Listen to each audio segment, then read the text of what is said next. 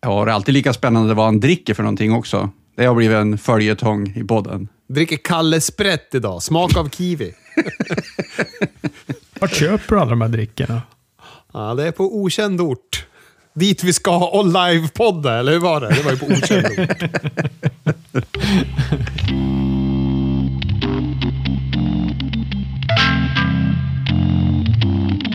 Hörrni, hur funkar den nya DAZN för er? AWs nya hus då för streamat innehåll i Sverige och typ så 27 andra länder eller vad nu det var. De hade signat på rejält. Är det så man uttalar det? Är det så man uttalar det? DAZN? DAZN, ja. Dasen ser ut som att det heter. Jaha, DAZN. Ja, just eh, den här veckan, eller här i början, så känns det ju som att det har varit mer Dasen än DAZN. eh, för att det har ju inte varit... Man har ju vant in sig vid fight att det har funkat fint och sådär, men man lär väl vänja sig vid det här också i slutändan, men det har varit lite upp och ner. Jag kommer ihåg Robert att när du fick höra att de skulle byta från fight så var ju du som en hök och bara laddade ner DAZN direkt. Och sen efter eh, typ 30 sekunder bara, första intrycket, jag gillar det. Hur är intrycket nu då? Nej, men jag gillar det fortfarande. Jag tycker att det är mycket mer rimligt än vad Fight är. Alltså, eh, Fight har ju en liten speciell plats i hjärtat, för det känns som att Fight typ upptäckte jag i och med den här första...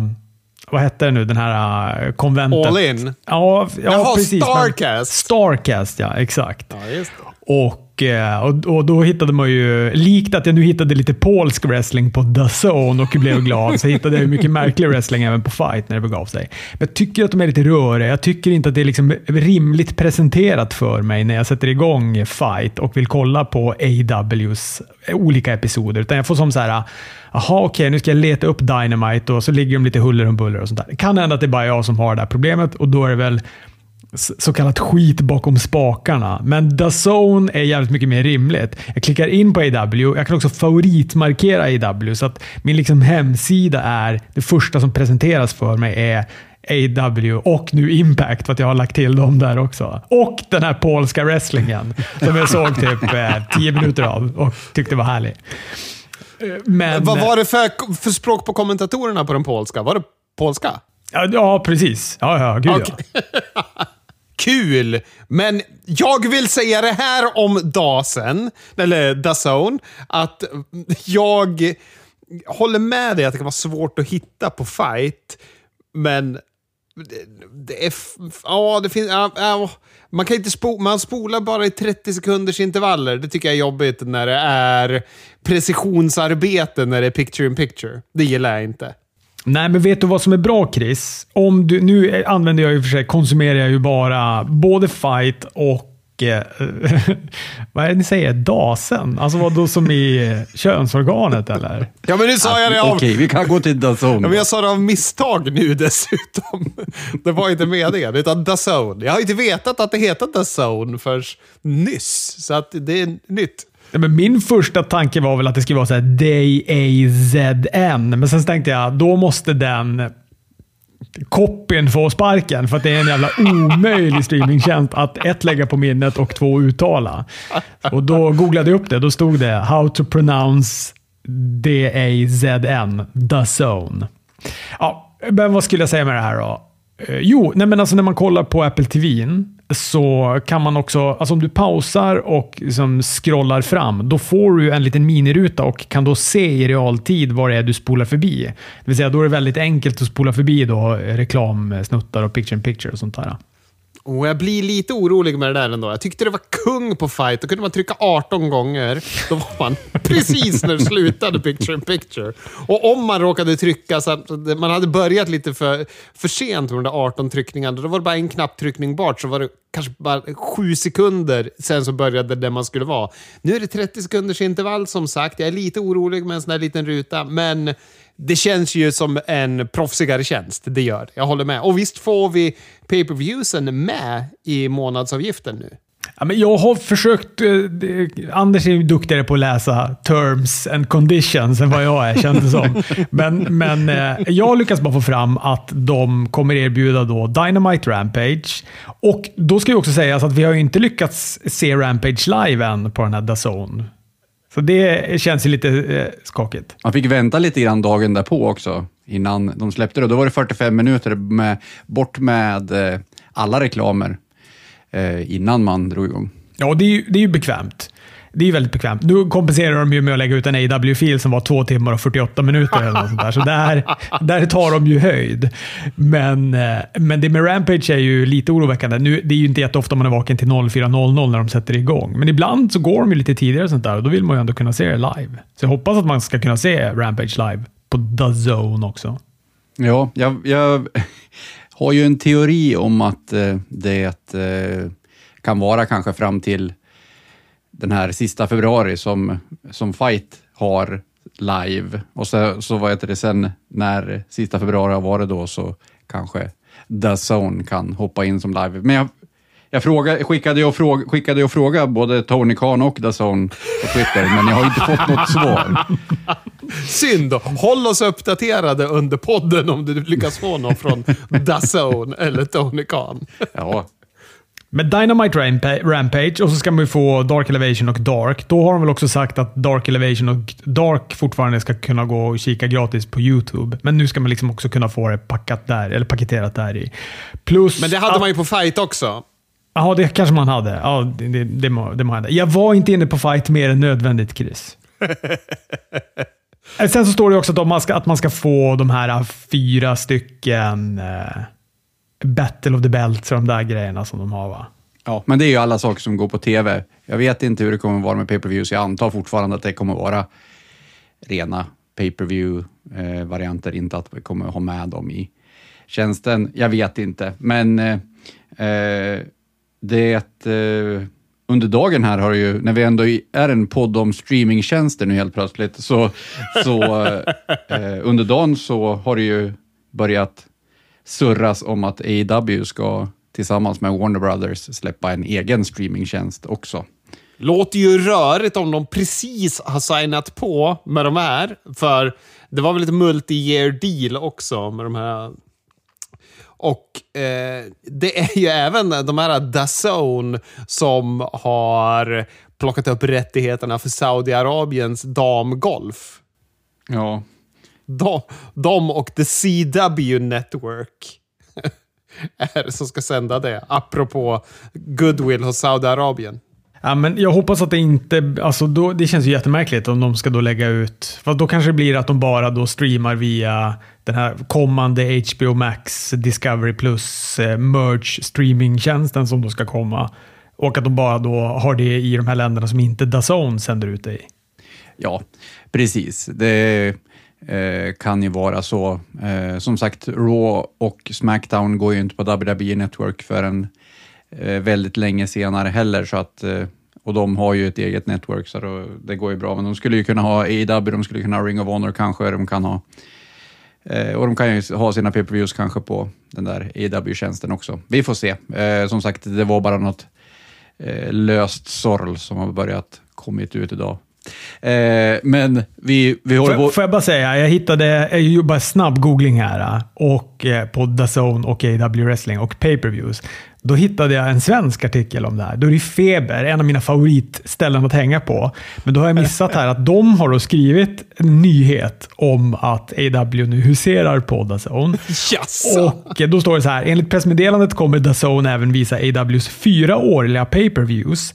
Men om de ingår i abonnemanget eller om man behöver betala extra för dem är just nu oklart. Okej. Mm. Det är också fantastiskt när Feber lägger upp wrestling-nyheter för att det är ju fest i kommentarsfältet då. Att folk är så arga. Vem bryr sig? det, ja, det är kalabalik i kommentarsfältet. Så uh, in och kika lite där. Kanske stå upp för wrestling. Det är någon, jag tror att han heter William eller något sånt där, som alltid skriver om wrestlinggrejer. Och jag skriver alltid “Heja dig William” typ varje gång då som han lägger upp en artikel. Så jag tycker att vi ska pusha honom mer till att fortsätta skriva AW-grejer. Men jag trodde inte att vi skulle bränna av så här lång tid om eh, streamingtjänster när vi har haft tidernas bästa angle eh, under veckan här. Eh, men det är också ett sätt att börja. Ja, men du tänker på Royal Rumble va? och slutklämmen på, eh, på main eventet. Jo. Ja, men vi kan väl komma dit, men kan jag inte bara få ta några saker innan vi kommer till Royal Rumble? Absolut. Absolut.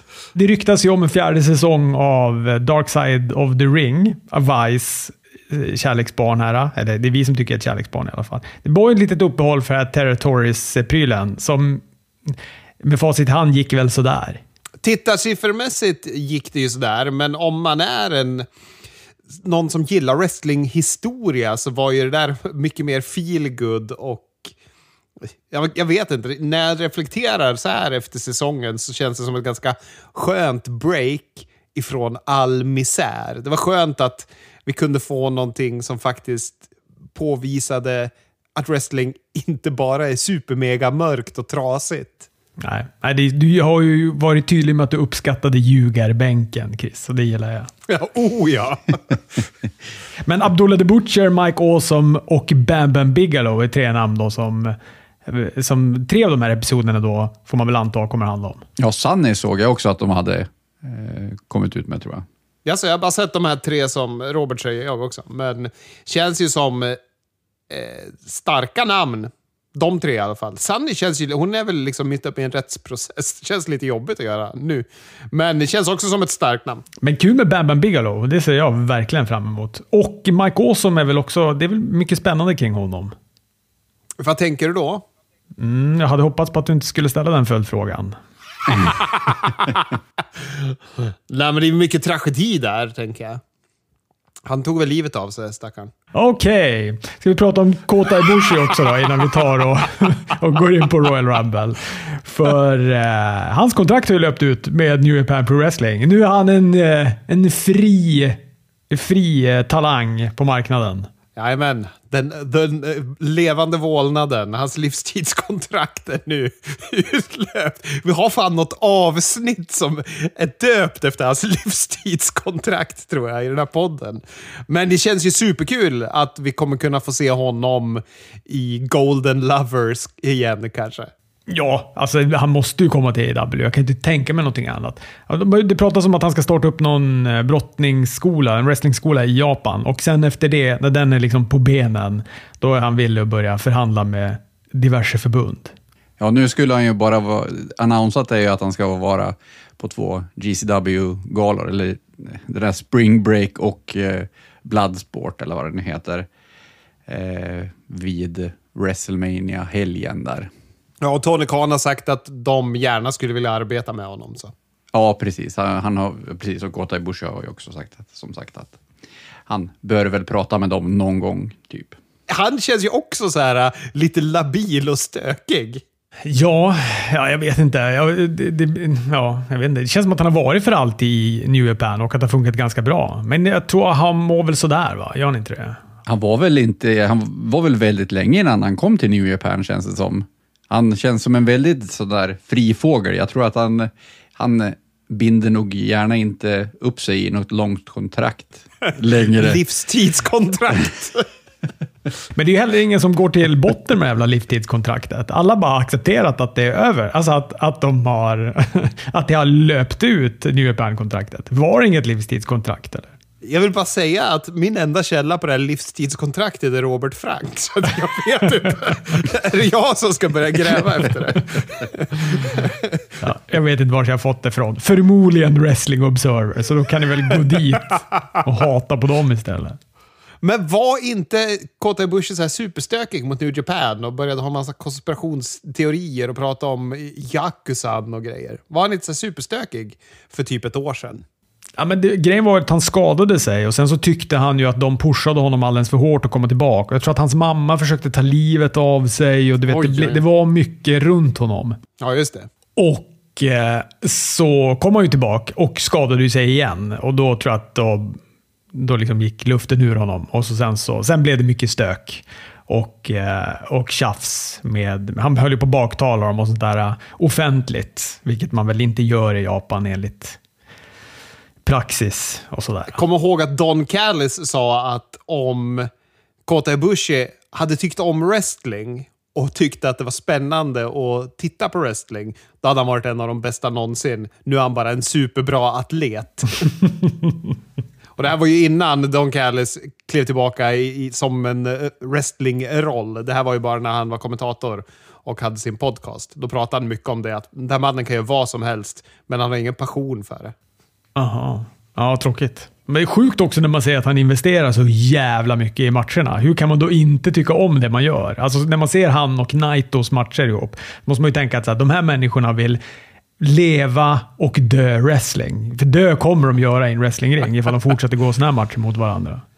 Ja, och min enda källa på det här är Don Callis, så att det är ungefär lika tydligt som livstidskontraktet. Fan, det var någon som hade lagt upp en bild på honom. Så här, Tack Kota Ibushi. Så stod han och poserade med både världsmästartiteln och interkontinentaltiteln. Gamla IWGP-titlarna. Och alltså, jag får panik på att den är så jävla ful, världsmästartiteln i New Japan nu. Och att det där interkontinentalbältet inte ens finns kvar. Men det är och i och för sig raka motsatsen till hur jag känner mot att Cody har varit och pladdrat om att ifall han tar titeln av Roman så vill han plocka tillbaka vad är den heter? Winged Eagle. Den här väldigt populära världsmästartiteln som de har. Men jag vet inte, jag känner sådär för det. Alltså, ett, ett så tycker jag att det är stökigt om det ska bli hans gimmick, att han håller på att plocka tillbaka gamla titlar. Han gjorde ju det med interkontinentaltiteln och absolut, det gillade jag ju. För jag gillade ju gamla WWF interkontinentaltiteln. Men det känns som att fan, VV måste börja blicka framåt. De kan inte hålla på och liksom gegga i gammal skåpmat. Även om nu den gamla skåpmaten smakar gott eftersom den var väldigt snygg den titeln. Men då får de hellre plocka tillbaka den som kom efter där, 98 när de bytte ut den. Vad heter den? The Bigger Eagle eller något sånt där tror jag. Men apropå The Winged Eagle, nu gör jag en segway till eh, Lanny Poffo som gick bort idag när vi spelar in denna podcast. Eller fick i alla fall reda på att han gick bort. Och mitt så här, äh, minne av Lanny Poffo, jag vet inte vad ni har för minnen, men det var ju när jag verkligen var helt inne i wrestling som äh, tioåring, nio, tioåring. När jag såg på primetime och, och det på Sky Channel när vi hade parabol hemma. Och ett av de här tydligaste minnena det är när vad heter det, Mr Perfect sitter och slår sönder Hulk Hogans världsmästarbälte med en hammare på golvet. Efter, vad heter det, då tror jag det är direkt efter att The Genius faktiskt har vunnit över Hulk Hogan. Och vad heter det, har jag, för, har jag för mig att The Genius går runt och sjunger i bakgrunden och liksom dansar med någon sån här morgonrock vill jag säga, det har han väl Han var en wrestling robe. Och så sitter Mr Perfect och ackompanjerar det genom att slå med en jävla hammare på det där bältet så det går sönder. det, det är min The Genius. Har verkligen The Genius vunnit mot Hulk Hogan? Ja, vad fan, Mr Perfect kom ju in och distraherade honom med så tuggummi på världsmästarbältet. Då blir Hulk Hogan förnärmad och tar sig ut. Och sen så har jag för mig att matchen pågår ett tag, men sen så eh, när Hogan ska in i ringen något tag, då kommer ju Perfect och klockar han med bältet. Och då blir han uträknad. Så vad heter det? Lanny Poffo, han har en vinst över Hulk Hogan på Saturday Night Main Event kanske. Och vad heter det? Det sägs ju att eh, det var Vince McMahon som på skämt sa till och med The Genius kan sälja ut en arena om han möter Hulk Hogan. Och det gjorde han. han var manager åt Beverly Brothers, va? Var han inte det ett tag? Jag tror att det är väl typ den enda det enda minnet jag har av, av honom från, från när jag var liten och kollade på wrestling. För att, och han var ju med en väldigt kort tid på de här gamla WWF-episoderna som dök upp på TV1000. Och eh, jag bara tyckte att han var stökig när han hade den här konstiga hatten på sig och det och kändes inte alls sexig överhuvudtaget. Och jag tror att jag blev väldigt chockad när jag hörde att han var Matchmans brorsa. Men kommer du ihåg när Max Moon och High Energy mötte Beverly Brothers och The Genius? Det var en sån där minnesbild jag fick nu när du började prata om Beverly Brothers. Jag vågar knappt prata om Max Moon. Det var ju någon i kommentarsfältet som hotade mig till livet för att jag hade sagt något syrligt om Max Moon. Ja, helt rätt. Jaså? Fan, Beverly Brothers, de kommer vi tillbaka till på Dynamite sen. Men... Ja, du, oj, oj, oj. Vad heter det? Jag, jag sitter bara och jag vill bara prata om Dynamite nu när ni pratar om Beverly Brothers. men, men det jag kan säga om The Genius var att han var så här som Mr Perfect, tycker jag, när jag var liten. Jag var ju väldigt så här tyckte att face-brottarna var bra, heel-brottarna var sämst. Men av någon anledning så kunde jag inte låta bli att tycka att Mr Perfect var underhållande att titta på ändå. Det var något riktigt bra med honom fast han var en röv. Och samma sak var det med The Genius. Och jag vill minnas att han var ändå ganska bra i ringen när det begav sig där på 80-talet. Han var ju, han var ju inte en sån här äh, stor biff som de flesta var. Han hade väl ganska bra dropkicks och var ganska liksom, duktig på att vara en enhancement talent. Jag tror att han, äh, han var nog perfekt för den roll han hade där för att förhöja folk. Apropå vårt jobber-avsnitt som vi ska ha någon gång. Eller jobber-episod. Ja, men är inte... Är det inte mycket så när man tittar tillbaka nu så känns det som att det är heel-karaktärerna som är de som ligger en varmast om hjärtat. Det är liksom Mr Perfect, Genius, det är The Mountie, det är Rick Rude. Shawn Michaels. Shawn Michaels. Ja, fast det är ju Marty Jannetty för Chris, men eh, för alla andra kanske det är, är Shawn Michaels. Pappa Shango och lite alla möjliga skojiga grabbar. Jag Vet vi någonting om vad han dog av? Eller? Han var inte jättegammal, 68 år står det. Nej, det, som, det kom ju ut på Hacksaw Jim Duggans sociala medier. Det var han som meddelade att han hade fått i uppgift att meddela att Lenny Poff hade gått bort, men sen har det inte stått något mer. Så vi, vi vet inget. Men han sägs ju ha varit i god vigör och så. Men å andra sidan, det har ju sprungit runt covid runt hela världen. Det kan ju folk trilla av pimp på när som helst. Alltså, folk kan ju bli sjuka plötsligt. Det vore ju inte helt oväntat. Nej, nej, så, nej, ingen... Så är det ju. Och sen så är det ju de här brottarna från det där, de där årtionden också, där det känns som att det knaprades en hel del och deras hjärtan tenderar väl att lägga av i långt tidigare än vad andras gör. Så det kan ju ha något med det att göra också. Ja, så med. Så med. Okej, okay, Anders. Ska vi ta oss till Royal Rumble då? Ja, ska vi göra det? Ska vi vad heter det, ta stöken först eller ska vi gå direkt på mumman?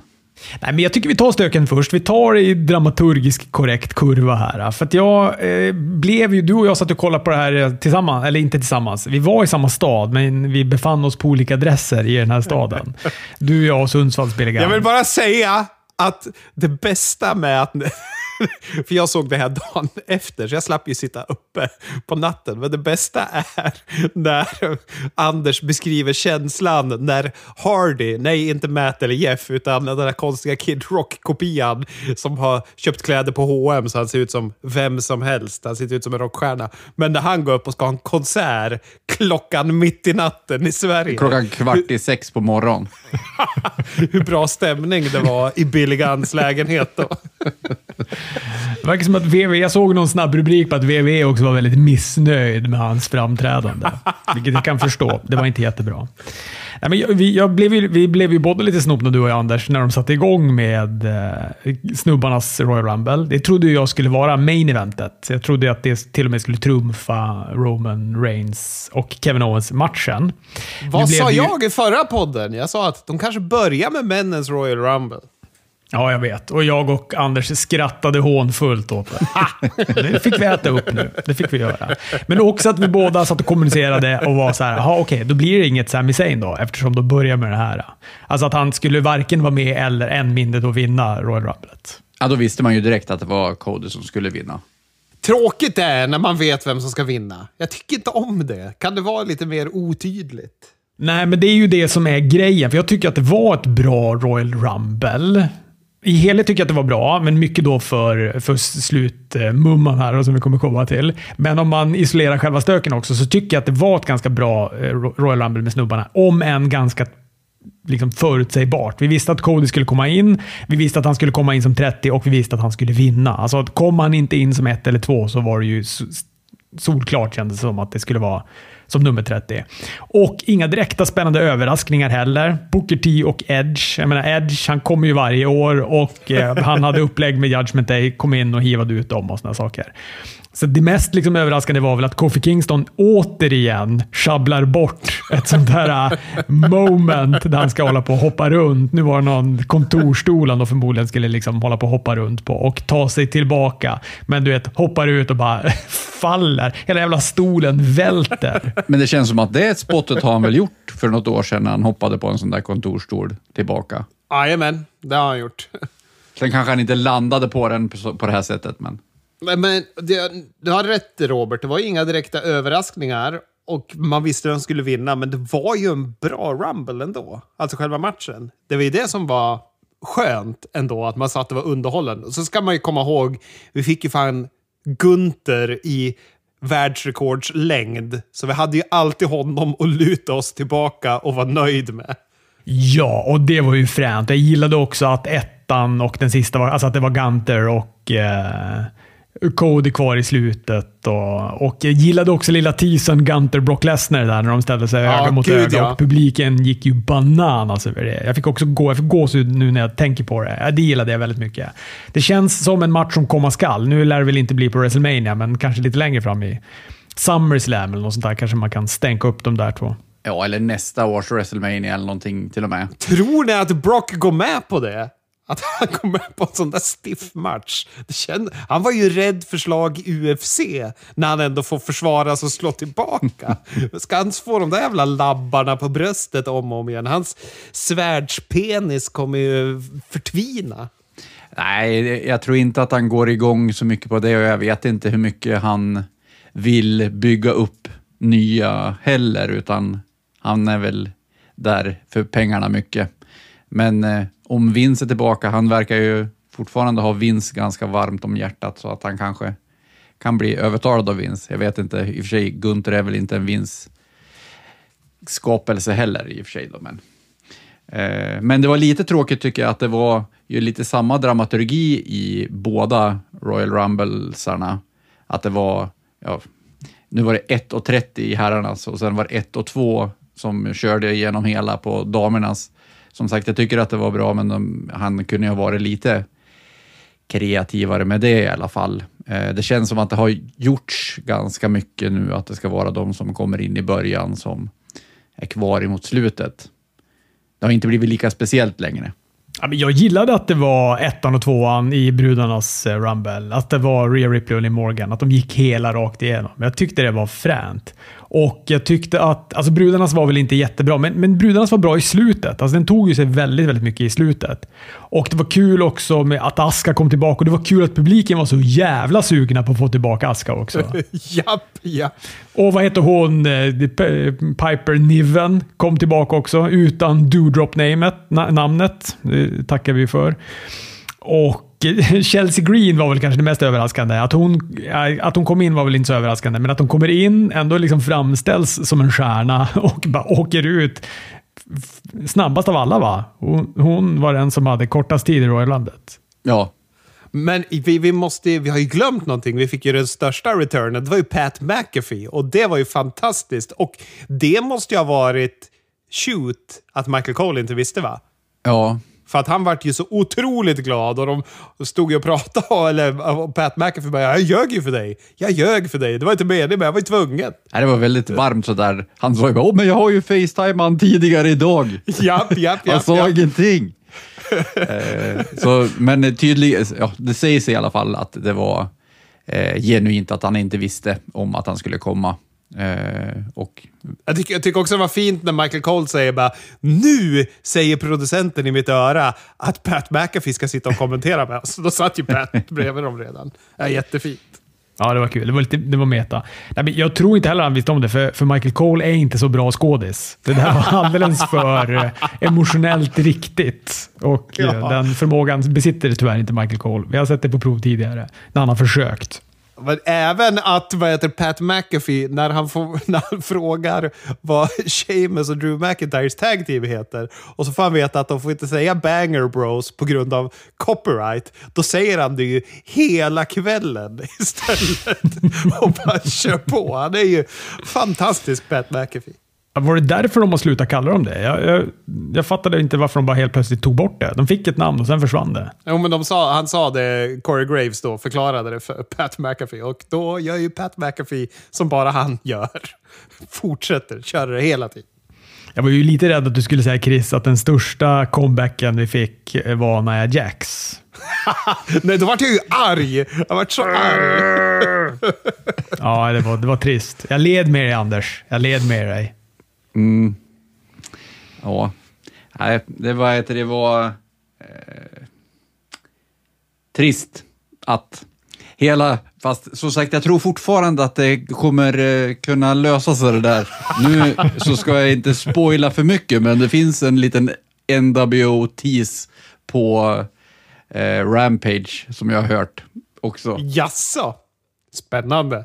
En sak som jag vill säga gällande, gällande dam Royal Rumble dock, är inte Lacey Evans mer lik eh, Renee Paquette än vad hon är sig själv eh, nu? Hon, hon, det, jag vet det? det är bara en stor Renee Paquette, eller liksom så här, lite muskulösare Renee Paquette. Helt sjukt lika hon. Ja, var det än är så kan hon ju faktiskt sluta brottas. Tycker jag. ja, nu var jag hård, men hon är fan sämst. Hon kom ju också redan innan Royal Rumble. Hon var ju på Smackdownet som var innan, uh, innan Royal Rumble. Hon dök ju upp redan där och gick en match. Jag trodde att hon skulle göra sin debut på Royal Rumble. Ingen Naomi heller. Ingen Naomi heller. Kändes som att det var något mer namn som vi höll på att kasta ut oss. Äh, I och för sig, vi höll ju på att snacka Buff Bagwell och grejer. Det var väl eh, kanske för väl att han inte dök upp. Men, eh. Ja. Men däremot eh, lite mellanmatcher också då innan vi kommer till main eventet. Vi fick ju då den här pitch black eh, matchen mellan Bray Wyatt och LA Knight. Det visade sig vara en match i konstigt neonljus och gegga. Det var liksom, Vad var det eh, för gegga då? Det var ju typ så här konfetti som simulerade gegga. Jag fattar inte vad det var. Nej, det var bedrövligt. Det var vad det var. Bedrövligt. Ja, det var det. Ja, jag blir provocerad när de gör sådana dåliga grejer. Ja, för, man fattar ju vad de vill åstadkomma. Det ska vara liksom visuellt fränt och absolut, nu var, det, nu var det ju visuellt. Det var det. Och jag tror säkert att kidsen gillar det. Men eh, det var ju en bedrövlig match och eh, är det det här vi ska liksom behöva utstå nu med Bray Wyatt? Vi har liksom överlevt de här åren med eh, det röda konstiga ljuset och nu ska han brottas i neongegga istället. Men det var ju en fantastiskt dålig match. Två extremt tråkiga brottare var det som gick mot varandra. Men uppfatt, uppfattar man någonting vad som hände i matchen? Alltså, det kändes som att allt försvann i att man blev så distraherad av eh, det här visuella. Och var det inte konstigt att Bray Wyatt, först så hade han liksom eh, den här sminkningen i ansiktet, sen efter matchen så tog han på sig ytterligare en mask och jag fatt- fattar inte, vad är det som sker med han? Jag, jag, Ja, men det är som, han tar på sig ytterligare en mask och sen kommer Uncle Howdy, gör en elbow drop från någon konstig höjd på LA Knight. Eller på är ju en, är en skarvning utan dess like. Han missar honom me- metervis. Men sen också, var inte Uncle Howdy och höll på att tjafsa med Bray Wyatt? tidigare ju. Ja, och nu var han liksom allierad med honom. Ja, och alla, så var det dockteater där uppe, eh, hela Funhouse-ligan också. Ja, det har sagts förut och det tåls att sägas igen att han, eh, det, han ska inte ha den här friheten. Den kreativa friheten han har fått. Eh, inte ett eh, bra beslut. Jag såg även någon artikel idag om att, att de hade något spons på WrestleMania som skulle leda till en match på nytt. Sen Nej, så vet jag, nej, de nej, sa nej. ingenting om vilka brottare det rörde. Åh. Men jag tänkte genast, kommer det vara Bray Wyatt igen som ska göra någonting sånt här? Åh gud. Det är kanske är enda sättet att få tillbaka pengarna som de spenderar på honom. Att de bara, han, han kostar skjortan och vi får skit. Så därför kommer han nu bara få gå reklambrandade, bara brandade matcher hädanefter. För det är enda sättet som vi kan få tillbaka pengarna på. Ja, Eh, Bianca Belair och Alexa Bliss. Jag tyckte de gick en bra match, men det var verkligen bara en match. Bianca vann. Efter så började det flippra på skärmen. Bray Wyatts grafik och ja, det var det. Det var liksom en, en rå match som de gick där. Verkligen. Main eventet med Roman och Kevin Owens. Kvällens höjdpunkt. Kanske framförallt slutvinkeln. Roman vinner och efter påtryckning efter påtryckning efter påtryckning på Sami Zayn att han då ska ge sig på Kevin Owens. De håller på att liksom spö, spö upp han där efter, efter matchens slut. Så sätter då Sami stolen i ryggen på Roman Reigns till eh, publikens jubel. Ja, det var fantastiskt. Alltså, det är fortsatt fantastiskt kan man väl säga. Ja, och det är så snyggt också eh, att Roman, eh, det, de, snacket som är i ringen som man uppfattar, de har inga mikrofoner, kommentatorerna säger ingenting, eh, utan man liksom hör eh, Eh, kameraljudet, eller vad ska man säga, så där ringmickarna fångar upp ljudet.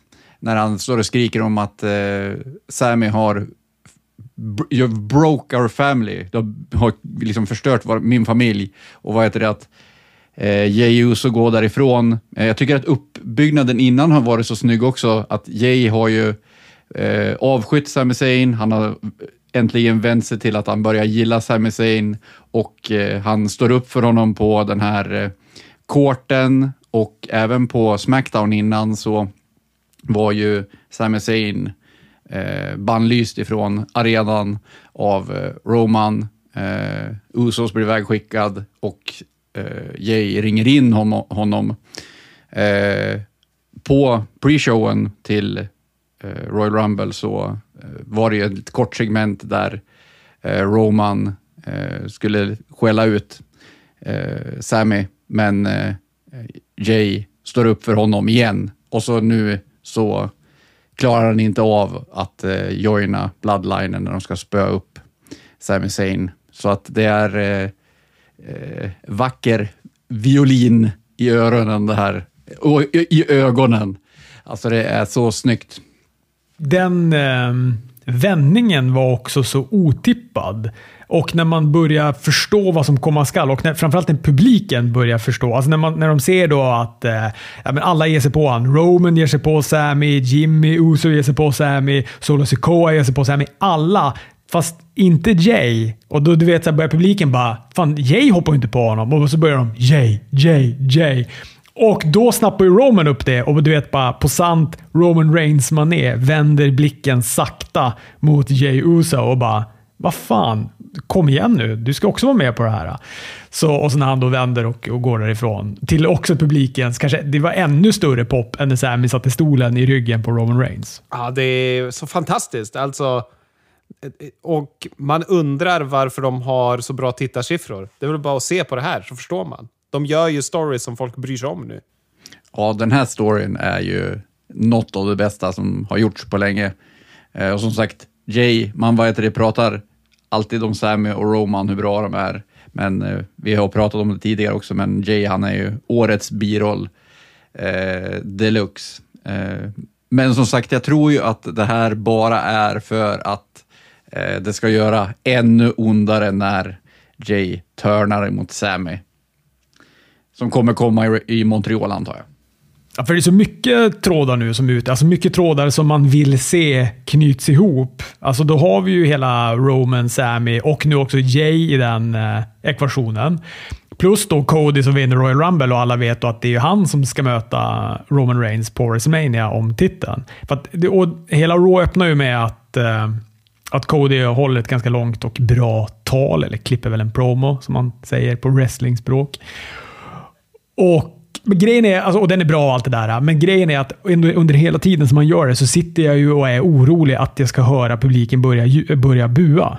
Ja, men visst. Visst är det så. Nu går det ju bra. Det buas ju ingenting. Inte vad jag kan höra i alla fall. Det var någonstans jag bara, nej vänta, jag hör burop. Men då var det nog att de bara, Cody, Cody. Och så lät det lite som burop.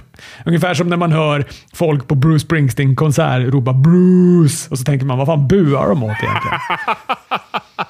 Ja, men de, de, som sagt, de kanske håller eh, dem isär eh, ett tag fram tills eh, Elimination Chamber när eh, det får räta ut sig lite grann mer. För som sagt, just nu är det ju, nu vill alla bara ha Bloodline-storyn. Eh, så just nu tror jag inte att det skulle vara någon nytta för Cody att vara där och buffla på så mycket. Så han kan prata för sig själv och det gör han ju jättebra, men han behöver inte vara liksom eh, inne och eh, köra promos med Roman än så länge. Jag tänkte väl också att de kanske skulle vila Cody lite grann. Alltså att han skulle komma in och göra som starten på Raw och att det kommer vara det nu kanske några veckor fram. Och så sen efter Elimination Chamber, då kanske han börjar visa sig lite mer, gå lite matcher och sånt där för att spara honom och för att eh, kanske vila skadan in i det sista och sådana saker. Man vill inte äventyra main eventet på WrestleMania. Men så bara på Raw får, får vi en match mellan han och Finn Balor som också är kanon den matchen. Finn Balor var ju kung när han var så här okej, okay, pistolgesten, den är min. Den, den, den här bullet club-gesten, den är min. Ja, men han tyckte väl att Cody bara hade gjort en pastisch på hans karriär i princip. Ja, det var toppen.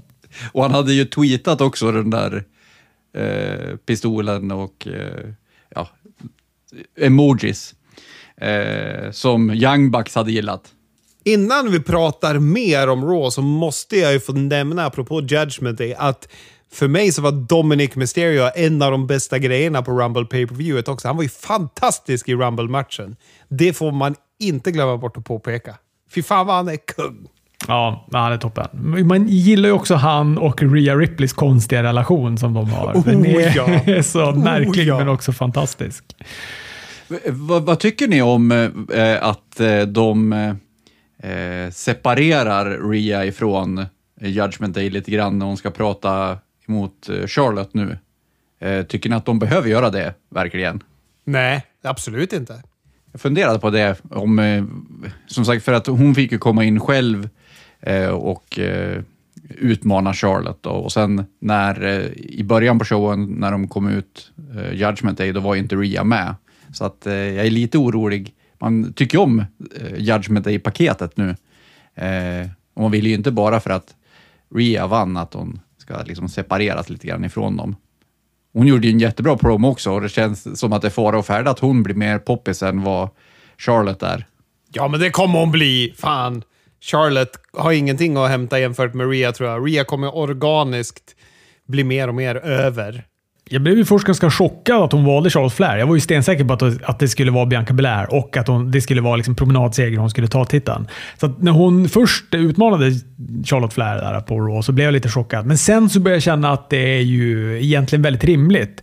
I och med också att eh, de hade ju i princip det här upplägget. Och visst minns ni hur över hon var också innan det som sen blev då pandemi WrestleMania där hon gick mot Charlotte Flair och förlorade. Japp, japp, japp. Och hon hämtade ju sig inte riktigt heller efter den förlusten. Det, det har ju tagit lång tid. Det har ju tagit i princip fram tills nu. För att komma tillbaka till det momentum som hon har haft. Hon hade ju så otroligt dåligt självförtroende kändes det som efter den förlusten. Alltså hon hade inte alls någon pondus i ringen och gick slarviga matcher mot Aska och, och var liksom dålig i ringen. Speciellt med hennes mått mätt. Men eh, det har ju bara blivit bättre och bättre sedan Judgment Day. Fan, konstigt att Judgment Day har lyckats. Men det har verkligen lyckats. Ja, men- men, det är också absolut nödvändigt att hon tar titeln av Charlotte på WrestleMania. Hon får inte förlora den matchen. Ja, o ja. O ja. Det tror jag, tror jag att de, då ser de väl själv också. Och Triple H gillar ju Rhea väldigt mycket, så att jag tror att det kommer hon nog göra. Men det är kul som du säger Chris, för att jag håller lite med. Också med tanke på när Edge övergav Judgment Day. Då var det nog kanske inte många som gav så mycket för det där Judgment Day. Att de skulle bli ett maximum male models. Alltså, du vet, att de skulle bli liksom bara ett pajigt stall. Men de har ju också klarat sig väldigt, väldigt bra. Och blivit en... Ja, jag håller med. Jag gillar paketeringen väldigt, väldigt mycket. Jag, jag vill att de ska spöa skiten ur Edge och eh, Beth Phoenix hår. Det är som bara ett hår som kommer in springandes. både på Rumble och på Raw här. Ja, de behöver gå vidare lite grann ifrån den där angeln också. Det känns som att den har pågått för evigt. Japp, håller med. Eh, vi fick eh, också veta då att eh, Elimination Chamber kommer handla om US-titeln. Tyckte jag var ett ganska piggt nytt tilltag på Elimination Chamber. Framförallt att det också gör ett, det gaskar upp US-titeln lite grann och eh, det urholkar ju inte Royal Rumbles vinst som det har gjort i så många tidigare år. Nej, och Triple H är bra på att få bältena att betyda något nu. Jag tycker att han eh, har förvaltat interkontinentalbältet bra. Nu ska han pusha upp US-titeln till mer vikt. Liksom. Det är toppen. Och bra namn också som kommer vara med i den Elimination Chamber. Vi fick ju Seth Rollins vann över Chad Gable i en bra match. Verkar ju bli, eh, nu hann vi inte prata om han heller, att Logan Paul dök upp i eh, Royal Rumble-stöket och Vilken gjorde, spot. gjorde det där sjuka spottet ihop med Ricochet. Ja, men han gör ju även best buckshot lariats i branschen. Men visst känns det som att det är en match som stundar mellan de två? Seth Rollins fick ju obekväma frågor av eh, reportern backstage om Logan Paul. Han eliminerade ju Seth Rollins. Apropå obekväma frågor till Seth Rollins, så den här Nick Hausman-intervjun när han pratade om CM Punk iklädd cowboyutstyrsel. när när han tyckte att CM Punk var cancer som borde hålla sig borta ifrån. eh, WWE. Vilket även Booker T höll med om, men sa att det var ju tur att jag slapp säga det. För man ska ju inte säga sånt där egentligen, men det är ju så. Det var så svårt att ta honom på allvar när han stod med de där kläderna och det där fåniga skrattet. Ja. ja, man förstår inte vad Seth Rollins håller på med oftast, men han är en jäkla brottare.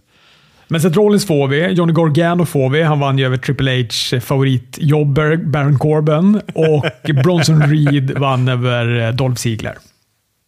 Och nästa vecka är det Dawkins mot Damien Priest och Montesford mot Elias. Känns ju ganska solklart vilka det är som kommer gå vinnande ur de två matcherna. Eller vilka. Verkligen. Men är ni, är ni inte besviken på att när Elias åkte ur, att han inte gick och rakade av sig skägget och kom tillbaka som Ezekiel? Det hade ju varit bäst. Eh, och brudarna får också en Elimination Chamber. Om Biancas titel blir den då. Och eh, vad sa de då? De fyra som var kvar, eh, förutom Rhea Ripley, då, är de som har direkt kvalificerat sig. Så Candice LeRae... Nej, förlåt. Jo, nej. Eh, Liv Morgan, Aska, Nikki Cross måste det väl vara som var... Eh, jag tror att hon var fyra. Just det. Raquel Rodriguez, Aska, Liv Morgan och Nikki Cross här, ja. Och Candice LeRae, Michin och Carmelo Piper Niven. De ska göra upp i en Fatal Four Way om de sista två matcherna. De sista två platserna. Ja. Ja, ja. Sen fick vi också en retur. Det måste vi ju nämna. Rick Boogs dök upp. Såg ut som en blandning mellan Ultimate Warrior och Rick Rude anno 1997. Jaså? Det här har inte varit på YouTube? Nej, han var bortklippt, men eh, jag hörde att han var eh, dubbelt så stor, typ, eller? Han var stor, den rackaren. och han hade sina Ultimate Warrior-fransar på sig.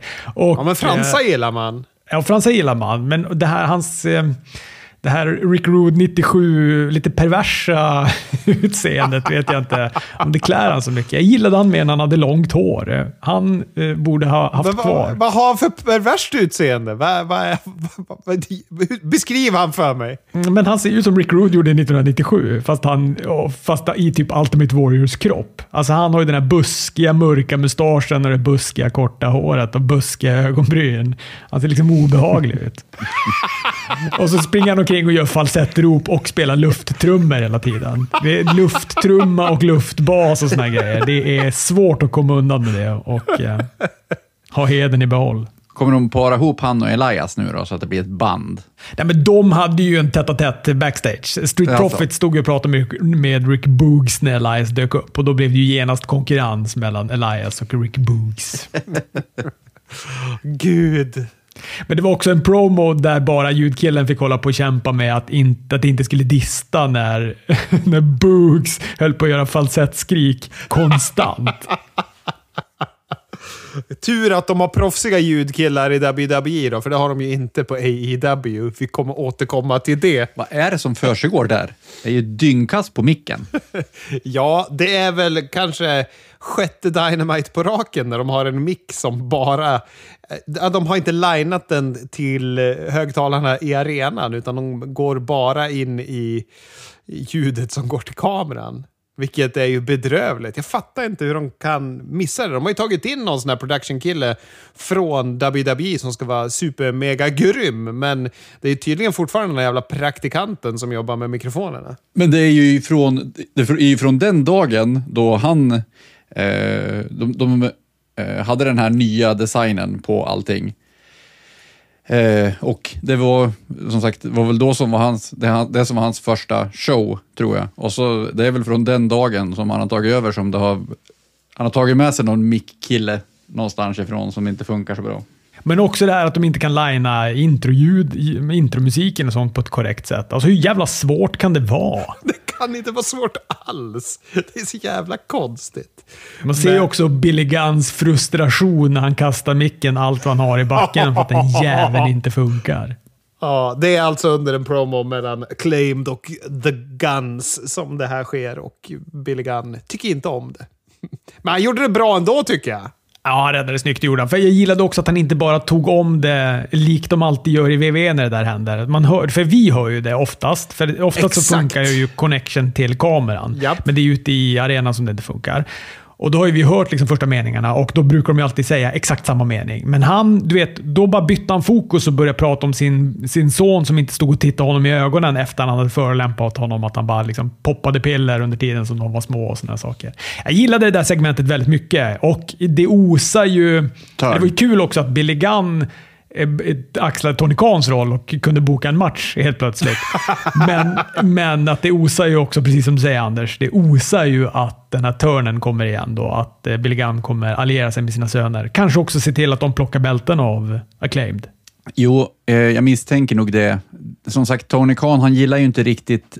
Eh, han har ju sin långvariga plan som han vill följa eh, och han hade ju en plan att eh, Billy Gunn skulle turna emot Acclaimed eh, som han smyg gjorde liksom.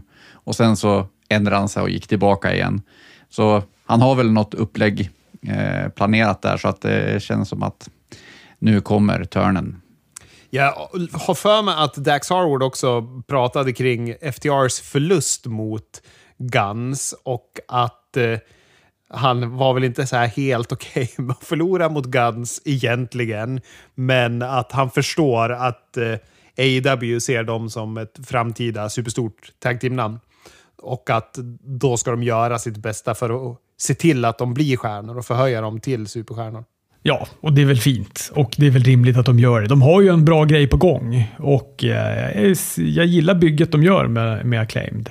Absolut. Det är ju sjukt att Billy Gunn är bland det mest underhållande vi får på onsdagarna. Men du Anders, Truth Magnum och Turbo Floyd. Det är, det är namn som jag bara drömmer om att få ha någon gång i livet. Turbo Floyd, vet du. Ja, som sagt, eh, Tony Khan, han har börjat eh, tagit ganska märkliga namn på brottare, men vilken star power de här hade när de sisslade. Ja, alltså det var ju kung. Alltså, de ser ju ut som Beverly Brothers på något vis. Ja. Men det, det var ju fantastiskt. De är ju, eh, om två stycken Daddy Magics skulle vara Beverly Brothers, det är de. Exakt. Exakt. Jag satt också och tänkte på Daddy Magic. att det var, det var liksom dubbelt Daddy Magic i Beverly Brothers skrud som vi satt och tittade på här. Och det kan man ju inte annat än älska. Nej, gud nej. Får hoppas att de kommer vara med mycket mer. Och som sagt, om de bara är jobbers men de är så här karismatisk så det funkar ju också. Det behövs ju folk som ska förlora också. Verkligen, men det var en av dem, om det nu var eh, Turbo Truth eller vad fan han hette. Han var ju bara utkastad och sen så var han inte med någon mer överhuvudtaget. Han dog av att bli utslängd ur ringen. Det var ju en så otrolig jobbermatch, men den var underbar. Turbo Truth. Du fick... Du liksom gjorde båda till en där. Toppen. Men hörni, öppningsmatchen då. Mox mot Hagman Adam Page. De där killarna har kemi de. Ja, vilken jävla kamp alltså. Ja. Vilken otrolig match det var. Jätte, jättebra match. Eh, men, jag, vad heter det? jag förstår inte riktigt vad eh, Hangman håller på med. För när han vann den senaste matchen och han knockade ut eh, Mox, då så när han gick ut ur ringen, då mådde han ju liksom lite dåligt över att han hade knockat, knockat Mox. Och när han eh, blev intervjuad av Renee, så då helt plötsligt så skulle han ju knocka Mox igen.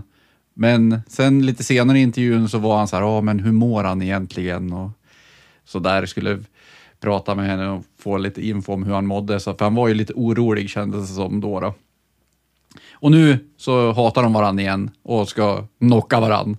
Så jag vet det, han eh, har lite den här eh, eh, linjen, röda linjen där. Är, li, röda tråden är lite rörig med han också.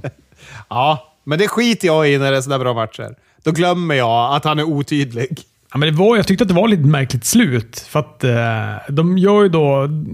Han, för det första så vinner ju liksom Mox på ganska mycket flax den här matchen. Och då är det som att eh, Hangman Adam Page inte riktigt köper det och så börjar de liksom käfta med varandra och knuffas och visa långfingret efter att matchen har slutat. Och, eh, Mox lägger sig ner och gör den här eh, snöängen som Punk gjorde när han höll på att käfta med, med, med Hangman. Och varav Hangman svarar på, med att göra en armhävning. Har jag missat något då eller? Vad, bet, vad betyder den? vad var det för detalj? Jag tror att det var Hangman som trodde att Mox visade att han hade kvar energi genom snöängen. Så då ska Hangman göra jävla burpee som svar på det. Ja, det var märkligt. Men lite som du säger Chris, att jag samtidigt så kände jag så här, jag skiter i det. För att jag ser gärna Mox mot Hangman Adam Page 4. Alltså den, den här fejden får gärna fortsätta. Det kommer vara en bäst av sju match där. Det kommer vara bäst av sju matcher. Nej, men det kommer väl bli någon avgörande på nästa pay-per-view. Hoppas jag. Med kul bildproducent-miss när de zoomade in kameran när Moxley bladar. Såg ni det? Nej, det missade jag faktiskt. Han sitter i ringhörnan och så ser man att han precis plockat fram någonting och så drar han över ögonbrynet. Och då bara klipper kameran bort fort som fasen. Väldigt roligt. Det är den här nya killen. Han som är bra med mickar. Han är även kung på bildproducera. Det var lite udda att Mox hade med sin pappa också. Det tyckte jag att det kändes lite udda, hans karaktär. Och såg inte den pappan lite ut som han som spelar Jigsaw i Saw-filmerna? Nu när jag tänker på det. Skitsamma. Ja, nej, men det var väl ett bra Dynamite det här. Jag fick ju mycket bra grejer. Takeshita fick vinna över Brian Cage. Tyckte jag var en, eh, en kul match att titta på. Jag älskar att Daddy Magic står och spänner blick, ögonen i mig när de klipper den här promon. När de berättar om en Garcia Guevara Gauntlet-match. Som då går ut på att Ricky Stark ska, trockla sig igenom hela ligan. Angelo Parker, Matt Menard, Garcia eller Guevara. Det får man veta eh, liksom sekunden innan. Nu har han gjort det igen. Nu har han, kop nu har han kopierat cellen i Excel-arket och råkat sätta in den på Jericho Starks-faden. Den som sitter på, på Brian Danielsons Ja, angle. För han har ju tagit exakt den. Det är så jävla... precis. Övertydlig över vad som händer. Han kan väl säga, de kan väl bara säga att det är en gauntlet som man ska gå och så vad heter det, behöver de inte prata om vem som kommer. Liksom, eh, han kom in först, han kom in två, han kom in tre, han kommer... Det är ju inte nog med en, med en överraskning att vem är det han kommer möta av Sammy Guevara eller Daniel Garcia egentligen? Åh, ja, han fick möta den och sen så... Kommer ju, han kommer ju klå alla tills han kommer till Jericho, okej? Ja, men det är ju exakt samma angle och de är ju exakt samma fel. alltså, det är... Åh, åh, jag blir trött på det här. Kan han sluta med Excel-arket? Han hade ju hittat på något nytt sätt att boka, eller hur var det? Ja, han var, han var så nöjd nu. Han vad heter höll ju på att prata i Excel över att han hade... Eh, han hade i alla fall fått bättre struktur nu tyckte han, eh, på sitt Excel-ark. Han hade bytt plats så att raderna blev där kolumnerna var, eller vad han pratade om.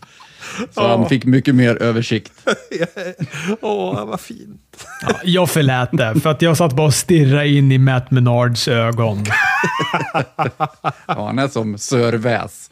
Men fan, Jade Cargill, hon är underhållande. Det är någonting. Hon går inte bra matcher, men jag tycker ju att det är ganska roligt att se de här matcherna. Ja, men det måste ta ett slut nu. Alltså, jag orkar inte. Det, och de pratar om det här på Wrestling Observer och då påminner sig också om att alltså, det har ju hållit på i år det här och det har ju inte utvecklats någonting.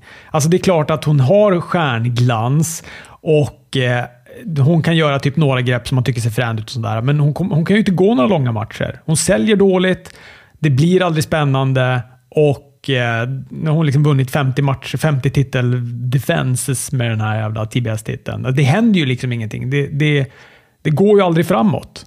De har ingen som kan plocka titeln av henne än. De måste ju ha en stjärna först. Så fort de skapar den stjärnan, så fort de har den, då kommer de ju kunna göra underverk med att bara plocka titeln från henne. Men de måste ha rätt namn. Eh, det är lite stökigt med att de har två bälten och det är på något sätt två divisioner i, i deras damfält. Liksom. De har ju tagit toppnamnen, de slåss ju om världsmästarbältet såklart. Så de är ju lite över det där bältet, så det är ingen av dem som ska ta det av Jade Cargill. Det blir fel, men de måste ju hitta något nytt stjärnskott och de har inte lyckats hitta någon bra okänd kvinnobrottare som kan kliva upp och ta den där. Nej, men som sagt, de skulle väl kunna göra Jade Cargill ganska mycket mer också. Nu har hon snurrat liksom de här namnen eh, fem varv, känns det som. Det är tio, tio stycken brottare som hon har mött fem gånger vardera. Eh, men hon skulle väl kunna möta typ Britt Baker och klå henne eller någonting. Eh, Det håller jag ju med om däremot. f- för att göra Jade Cargill. För Jade Cargill, hon, som sagt, Goldberg, någon gång så kommer ju, blir det liksom så här att de, de måste möta en bra brottare. Det har du absolut en poäng med. Hon borde ju få, få möta ja, men, eh, Hikaru Shida eller någon som inte behövs i någon huvudangle. Nu är hon väl med i den angeln ändå, den här NWO-angeln. Eh, men vi kan ju hoppa över till den angeln. Vi behöver inte gröta ner oss mer i Jade Cargill, men vi fick ju att Ruby Soho eh, hintar mer, väl? Hon, hon kommer väl, kommer hon gå med i NWO? Är det det vi säger? Ja, hon kommer ju vara Hulk Hogan. Jag har ju sagt det hela tiden. Det är hon som kommer vara Hulk Hogan i den här ekvationen. Ja, Men tror inte du det? hon kommer väl vara Million Dollar Man eller någonting då, som är liksom den här fjärde personen som kommer in. För det ska ju vara... Är Nia Jax, men uppenbarligen blir det inte Nia Jax, Anders. Ja, nej. Hon skulle ju kanske vara Scott Norton mer eller någonting. Nu vad heter det så... Det ska ju vara Sasha Banks som är, eh, som är Hulk Hogan. Eller Britt Baker. Hörrni, Brian Danielson mot Timothy Thatcher, det var sannerligen mumma det. Och Timothy Thatchers mimik är sannerligen mumma. Alltså han kan verkligen se ut som en galning den karln. Verkligen. Han har ju han har så bra look. Jag blir så glad när jag ser Timothy Thatcher. Hade kunnat få vara längre dock den här matchen. Ja, men jag var, alltså, jag var ganska nöjd med längden ändå på den, eh, kände jag.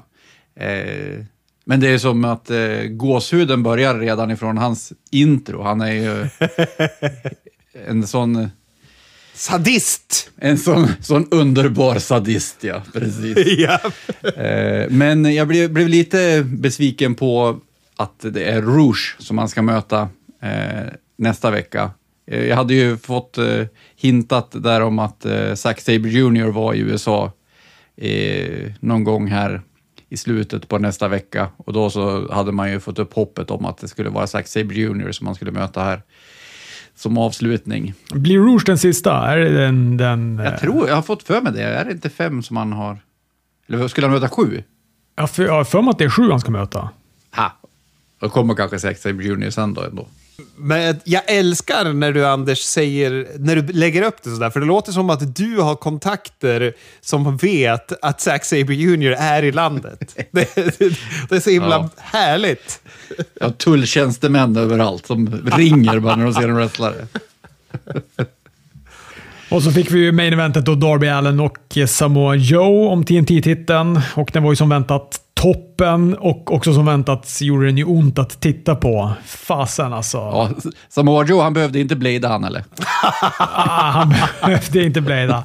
Framförallt inte när Darby gör entré i någon sorts sweatshirt bestyckad med häftstift. Eller vad nu det var på den där grejen. Det enda stökiga var ju när han skulle trä på sig den och göra en coffin drop och den var liksom för avig. Den var för mycket ut och in. Man kände ju igen det där äh, från när man var liten och försökte så här, trockla på sig en tröja som var sådär armarna halvt ut och in och grejer.